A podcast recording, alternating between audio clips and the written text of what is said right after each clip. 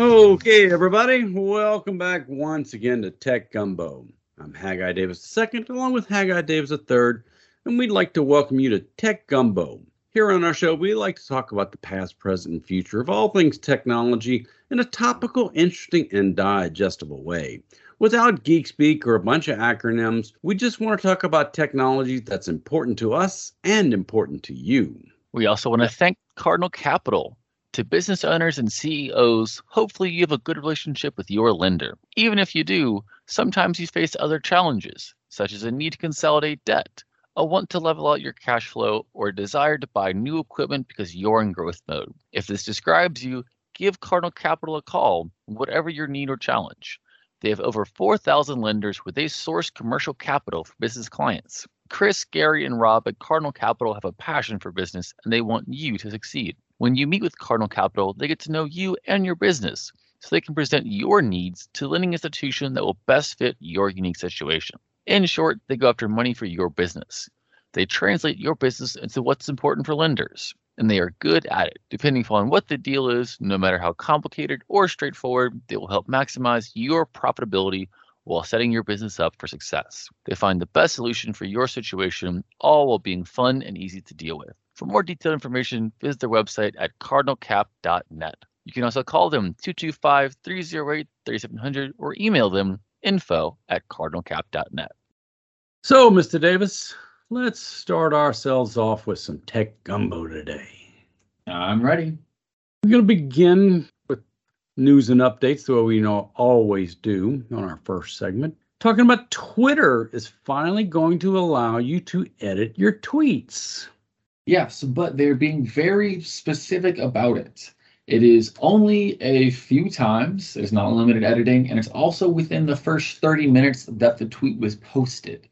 Their intention is very specifically so that you're catching grammatical errors, spelling mistakes, punctuation, or if you want to add an extra tag or something like that. But they were very clear that they wanted to avoid the scenario wherever someone tweets something and it goes viral and it's popular and people have liked it and commented, and then all of a sudden they change it to something different. So they definitely don't want that, and these changes very clearly reflect that. And you also have to be using Twitter Blue, the paid subscription, the $4.99 per month to get that edit button. For those of us who don't want to pay the $4.99 per month, you just got to delete the tweet and move on, redo it. Yeah, I think that's what a lot of common users are going to end up doing. But I think if you know you're someone who your brand is Twitter or you're a high profile company or you're a celebrity or something like that, you know, I can see them saying, "Oh, this is a business expense and you know, we're doing this." Uh, that makes sense. And, and I think again, that's in line with how Twitter wants this to be used. And honestly, I don't get why it's taken them so long to implement this. This is a feature that Reddit has had for a very long time. And you can also see the edit history. So it's not like it was that technologically complicated. And the the limitations of a 30 minute window also doesn't feel like it really took them that long. Maybe you had to have a meeting or two to settle on this, but it feels like they could have done this in 2015 and this could just be standard. They could have done this in 2009 when they launched. I mean, it this is editing a digital text is nothing new at all. Yeah. And and even like the concerns about okay, showing the edit history like again that's not that hard to do. It's really not.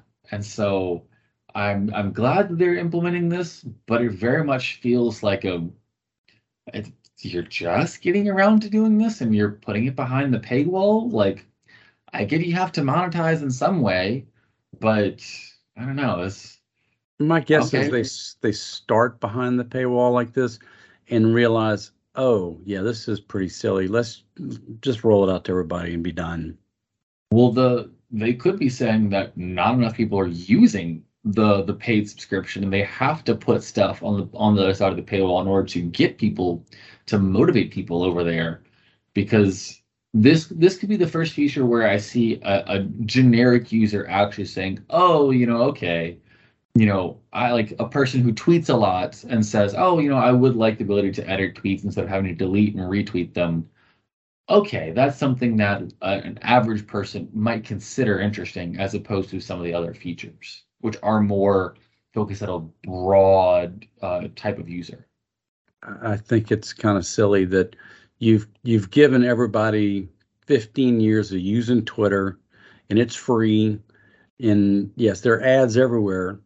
Make it simple. Don't continue to try and make it complex and just roll it out and, and move on I agree. So Tesla has decided to sue the state of Louisiana because Louisiana Automobile Dealers Association had a law passed several years ago that says you cannot, as an auto manufacturer, sell directly to consumer. You have to go through a dealership. I remember whenever this law was passed back in 2017, I remember us talking about it at the time, and that we were critical of it then because it doesn't really appear to be a good reason as to why you have to have this in place if you're a person who wants to go to a dealer, you like that comfort, you have that relationship, by all means, continue to go to your auto, automobile dealer. But if you know what kind of car you want and you want to just go and you hit buy and have it delivered to your front door, I don't see why we need to have that banned. I agree. I mean, this is not the 1950s where you had to go down to the Chevy dealer or to the Ford dealer because they they had where the cars came in from the factories. This is we live in in, in the day of Amazon where you point and click and buy and stuff is shipped to you. You don't have to go to the big department stores to get a shirt anymore. It just comes directly to you. And so to have this arbitrary law that says I've got to go through a dealership. And and look, if you want to go to a dealership, by all means, there is a lot of good reasons to buy a car from a dealership. Service being one after the sale and all of those kinds of things and and being able to go and shop and drive the car around and all that that stuff. But hey, if I know I want a Tesla 3 and I want it to be blue there's not a lot of other options. Yeah. The now the interesting thing about Tesla's specific strategy here is that they're suing, claiming that the Louisiana Automobile Dealers Association and members of the Motor Vehicle Commission uh, and other dealerships conspired to bring the current laws and regulations into place. That's going to be much harder to pursue legally uh, I'm not a legal expert. I'm not going to be able to tell you, you know, what that process looks like. But they're arguing that it violates antitrust laws, that it's protectionist, anti-competitive, and inefficient. And again, while all those things might be true, proving them in court in Louisiana feels hard. Yeah, if the dealers association wants to, they can jump up and say, "We we didn't conspire. We lobbied to make it to get it passed. Yeah. We wrote the bill." I mean, if that is what happened, okay. It's very common for lobbies to write bills, hand them to legislators, and have the legislator pass the bill virtually unchanged. I don't like that practice. I think it's bad, but it's very legal and very common. And so if Tesla thinks that's their avenue to win in court, they must have some other stuff up their sleeve, or this is just a shotgun approach and they're trying it anywhere and everywhere to see what they can. But I, I don't know. I, I'm would be surprised if this ended up working. I agree. Moving along, Janet Jackson's Rhythm Nation, which was a cool song, by the way. It turns out when you played that song loud enough back in the day, it would crash hard drives. Yes, I, I cannot imagine being the first engineer to find this because my guess is that he was having a rough day um, as to why did his computer just start crashing. And then to have to sit there and work backwards and work backwards because apparently it took them to realize that it was not just crashing all of their machines, it would also crash machines running nearby. And whenever it happens the first time, you have to think, oh my God, what is happening? But then you take a deep breath and you start to think a little bit harder. And my guess is that's whenever they started to realize that it was something about the sound that was happening and not the file itself. And so ultimately they realized that the song plays at a very specific frequency, which caused the hard drive to resonate and warble and ultimately crash. And it was very specific, the 5400 RPM hard drives, so that those disks, when they were spinning inside, they would start wobbling, which would cause the head that reads all of the drives to start bouncing as, as well. And once those heads start bouncing, that's it. Your your drive is crashed. It's party over. You reboot your computer, kind of thing. And God, it just had to have been so frustrating to play a popular tune and have it bring everybody to their knees. Yeah. And so apparently also they went back and added some protections for this. And my guess is that they looked around at a lot of resonant frequencies and added some resonant frequency protections. You can you can once you know what the problem is, you can go back and prevent it from happening. But yeah, my guess is that there was some poor person just sitting there and having a rough day, wanting to listen to Janet Jackson, and all of a sudden his computer was just going down and he had no idea what was happening. That would have been funny. What wasn't funny was LastPass got hacked. However, no passwords were stolen. No nobody's data was in any kind of jeopardy whatsoever. So that's a good thing. Yeah. The company uh, adds that they don't recommend any action on behalf of users or administrators. They do just generally recommend multi-factor authentication but that's just something they broadly recommend that it's not in any way related to this specific breach and that's in a large portion because of how lastpass stores data it's all encrypted on their end and then you hold the master password locally on your device only. And so if someone were to, to get into the treasure trove of data at LastPass's central servers, it all be gobbledygook and the key sits on your phone. And so since they didn't get into people's specific phones, it doesn't mean anything. And or PCs for those of right. us who don't like using phones, internet searches and things. We still highly recommend using LastPass or any other password manager instead of writing passwords down and taping them to the underside of your keyboard or put them in a drawer next on your desk or something. Get a password manager, please. Oh, absolutely. And if anything, this shows the strength of LastPass that everyone either has been or will be hacked and the fact that they can be hacked and not have vulnerable data leaked is an important sign of their strength and resiliency as a company. This should increase faith in them and not decrease faith in them. Absolutely. As it turns out, NASA has now they've got Voyager 1 talking to it again.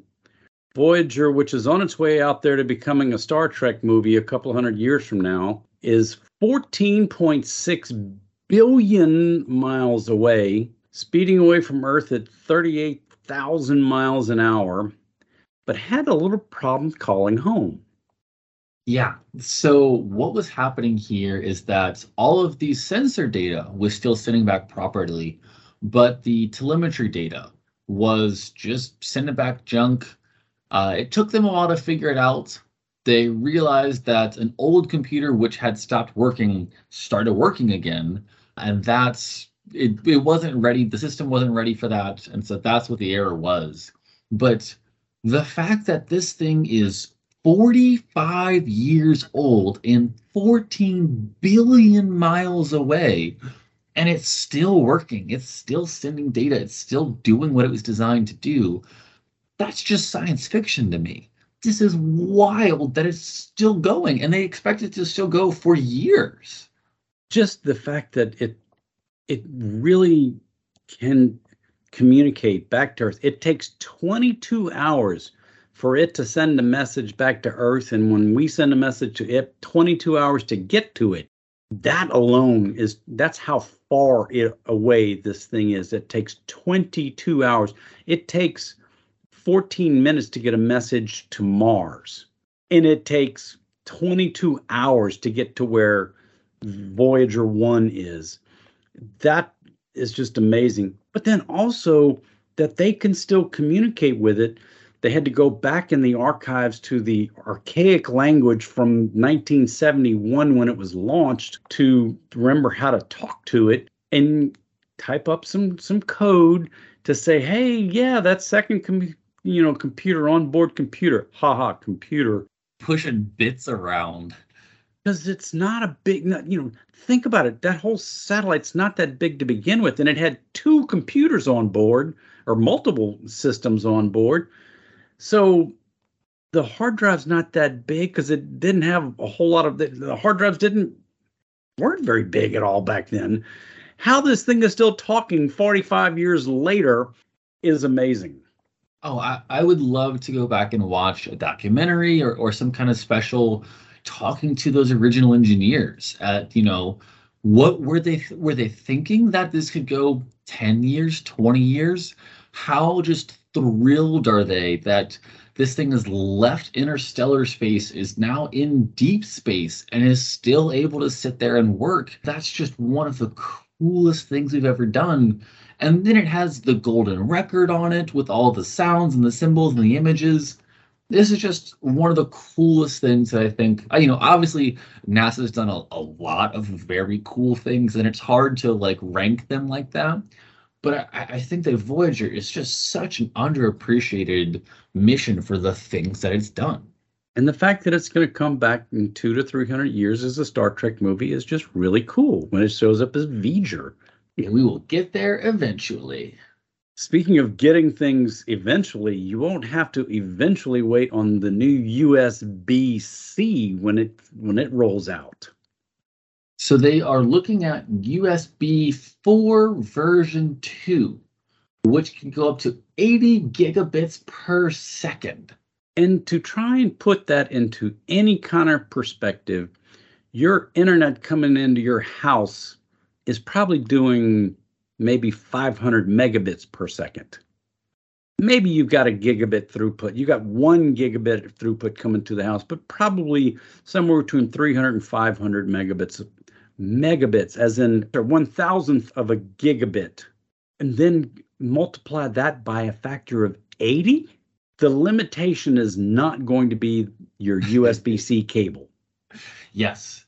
It's also your limitation might be your understanding one of the things which they're working on is that the wire will be USB 4 version 2, but they're going to stick with the naming convention of USB C because USB C describes the port on the end. And because they want it to be as user friendly as possible, because we had a bit of confusion about this whenever we were first talking about this, that they're going to keep the USB C name because ultimately that describes the shape of the thing that goes into the other thing. It's all going to continue to be USB C, but you'll just notice, you know, in the next, in a few coming years, that this will start to currently you're at 20 gigabits.